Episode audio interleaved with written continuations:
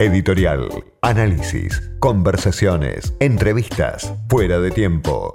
Con Diego Genud, un programa para dejar fluir las palabras. Se estira la cuarentena y se estira también la pulseada por la deuda. Llevamos varias semanas, meses de discusión, discusión pública en algunos casos y mucha información que no conocemos de lo que está pasando. De un lado, el gobierno argentino que ya entró en default, default selectivo, hay mil definiciones para el default. Del otro lado, los grandes fondos de inversión que están reclamando un porcentaje mayor al que el gobierno está dispuesto a hacer. La quita fundamentalmente corre por cuenta de los intereses. Es ahí donde Martín Guzmán, el ministro de Economía, quiere hacer la quita más agresiva. En el capital prácticamente es nula. Y se discute también un bono que están reclamando los fondos de inversión por los intereses que no se les van a pagar durante dos o tres años. Para consultar sobre todo eso, estamos en comunicación con un especialista que es Daniel Marx, economista, director de la consultora Quantum y además, bueno, ex secretario de Finanzas del gobierno de la Alianza, también se ocupó del tema deuda durante el gobierno de Alfonsín, durante el gobierno de Menem. Daniel Marx, buenas tardes, gracias por atenderme. Eh, buenas tardes, ¿qué tal? Bueno, ¿en qué punto estamos? ¿Cómo, ¿Cómo lo está viendo? ¿Estamos más cerca de qué? Se sabe que estamos cerca de algo, pero no se sabe de qué, si estamos más cerca de un acuerdo, si estamos más cerca del default pleno. ¿Cómo lo está viendo lo que está sucediendo en los últimos días en la pulseada por la deuda? Bueno, lo que está trascendiendo eh, nos parecería indicar que eh, se están buscando soluciones y tratando de llegar a un arreglo y que las llamadas distancias entre lo que Argentina ofrecía y lo que varios grupos de acreedores estaban pidiendo, esas distancias se van acortando. Entonces, eh, vamos a ver si se terminan de acortar y se encuentra un punto este, de cierre.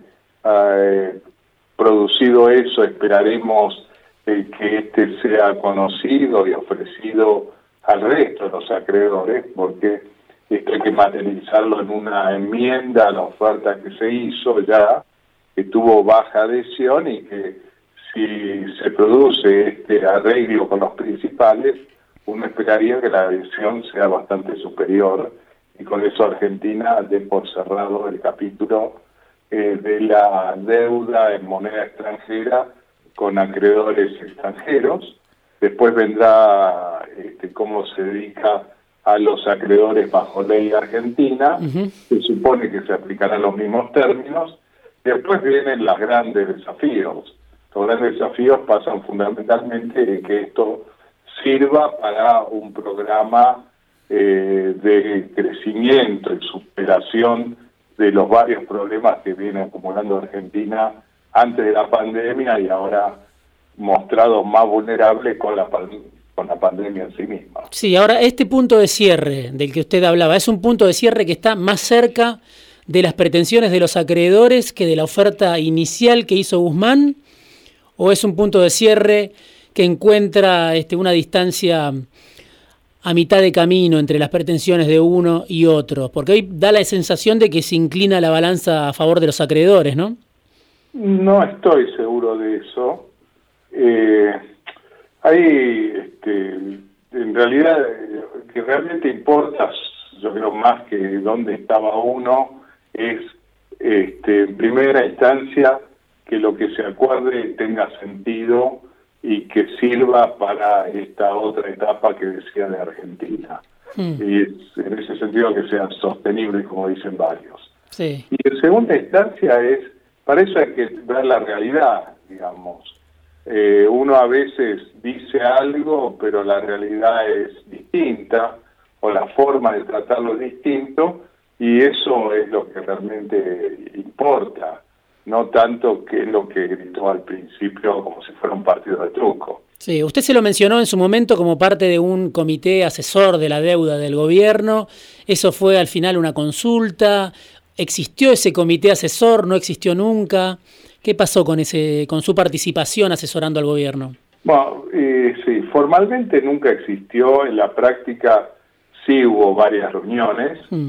eh, durante el mes de diciembre particularmente con el ministro y varios de sus asesores este, explorando posibilidades, eh, tratando de entender el problema, pero no discutiendo la solución en sí mismo, las propuestas, sino que era más exploratorio y de tener un diagnóstico eh, general este, que después le sirva para elaborar propuestas, acercar eh, la, mediante la gestión los elementos que después este, aparecieron o no, algunos sí, otros no, con eh, toda la discusión de la deuda. ¿Usted qué hubiera hecho distinto en este proceso?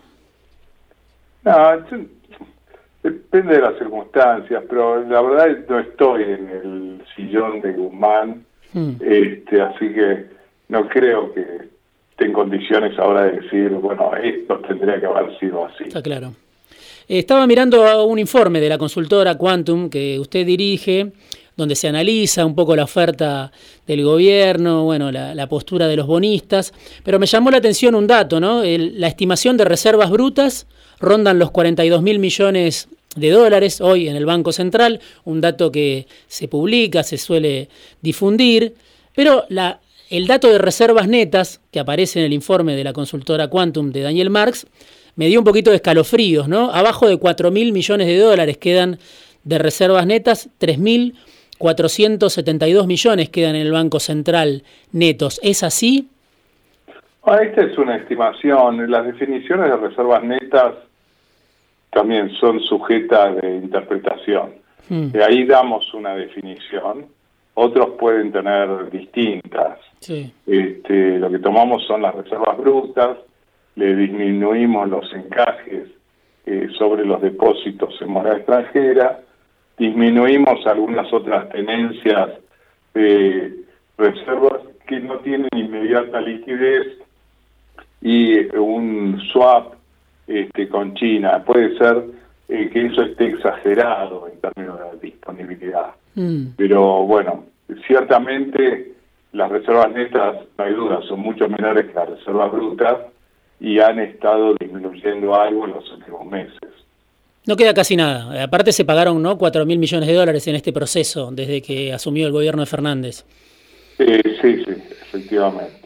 Otro de los temas del informe de la consultora habla de la formación de activos externos, que es lo que se está discutiendo mucho en los últimos días también, la famosa fuga de capitales. Algunos dicen no es lo mismo la formación de activos externos que la fuga de capitales. Otros dicen, como el informe del Banco Central, que fue una fuga monumental durante los años o formación de activos externos muy, muy, muy pronunciada durante los años de Macri, 86 mil millones de dólares.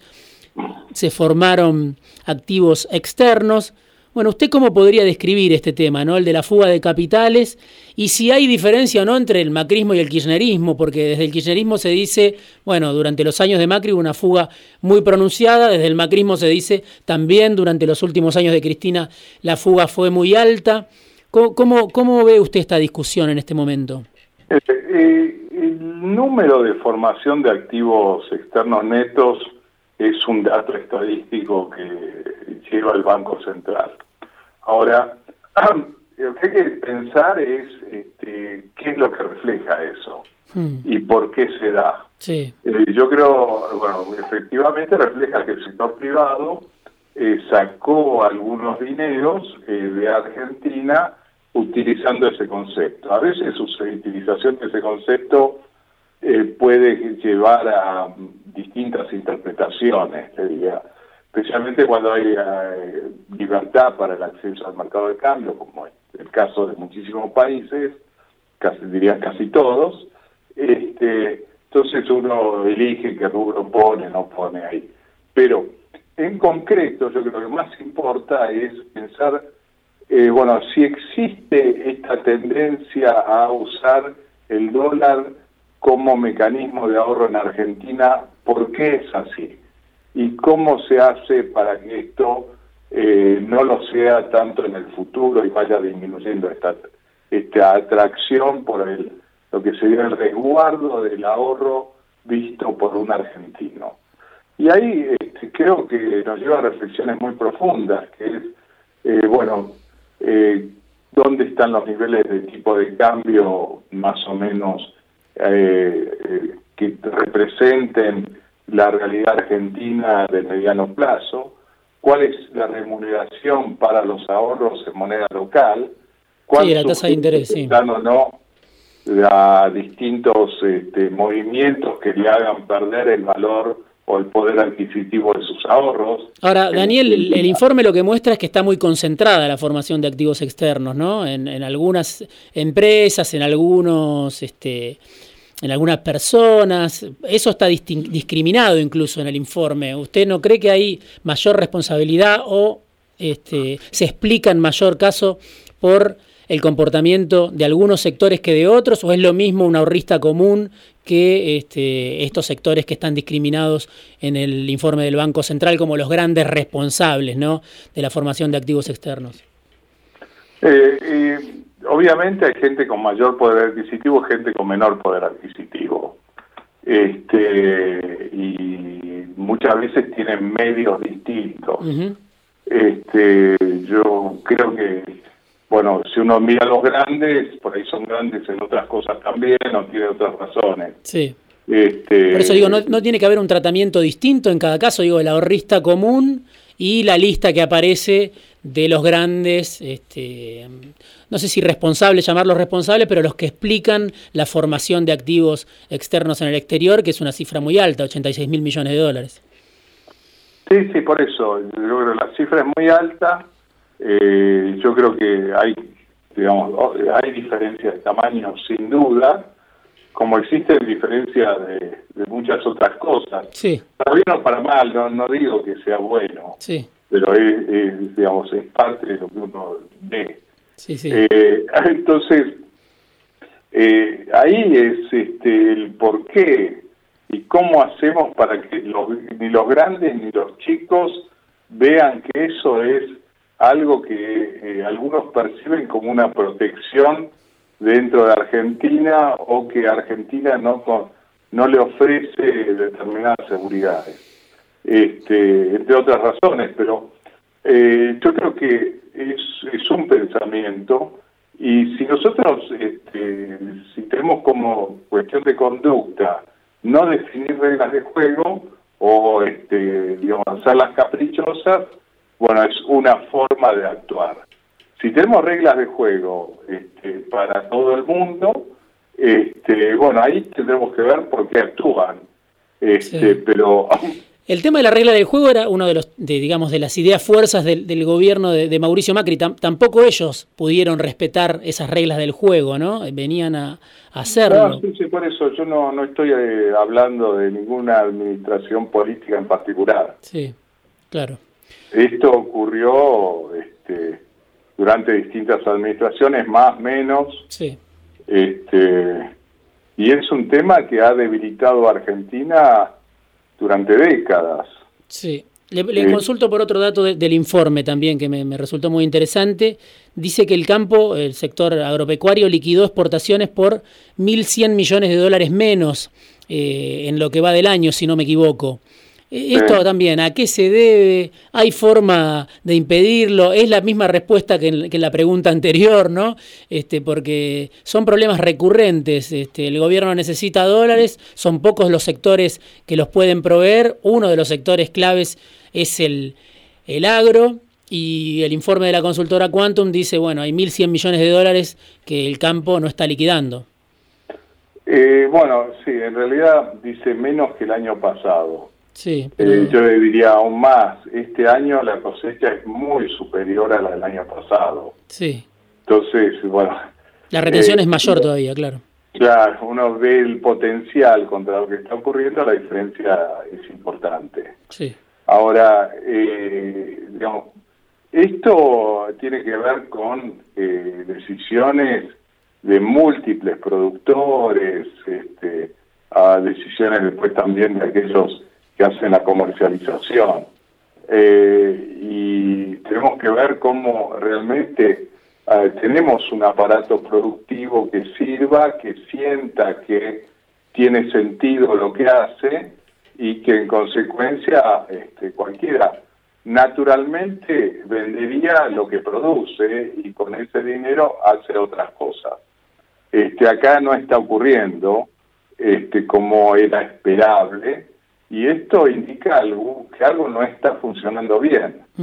este, y después de ahí, bueno, discutámoslo y veamos cómo lo arreglamos. Sí, llevamos eh, una década prácticamente de bajo crecimiento, también eso lo, lo apunta el informe de, de Quantum, de su consultora.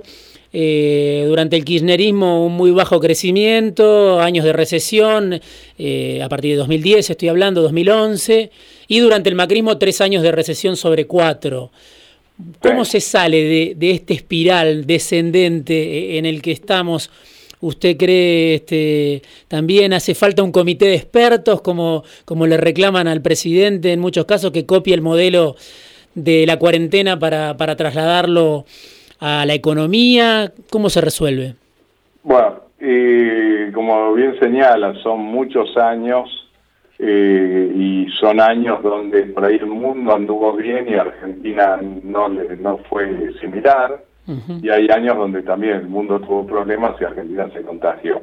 Pero lo cierto es que también, este, si uno mira, Argentina tiene una vulnerabilidad, además de la debilidad estructural. Este, entonces, ¿cómo se sale de esto? Yo creo que es un esfuerzo importante, al que va a llevar bastante tiempo, que eh, tendrá que buscar modernizar la economía, eh, en definitiva, y su faceta productiva, Ah, y este, esto se tendrá que reflejar en decisiones políticas pensando no solamente de hoy para mañana, ahí hay determinadas urgencias, pero también este, los temas importantes, no solo los urgentes. ¿Y cómo lo ve a Fernández en ese marco? Que Fernández este, ha manifestado antes de asumir y después de asumir en reiteradas oportunidades que acá hay un problema, que ese problema se viene arrastrando en Argentina ah, y empezó a delinear algunos elementos de la solución, pero después rápidamente se le vinieron varias urgencias, que es este, bueno, este ida y vuelta con la deuda y este últimamente y particularmente mucho más fuerte todo lo que tiene que ver con la pandemia.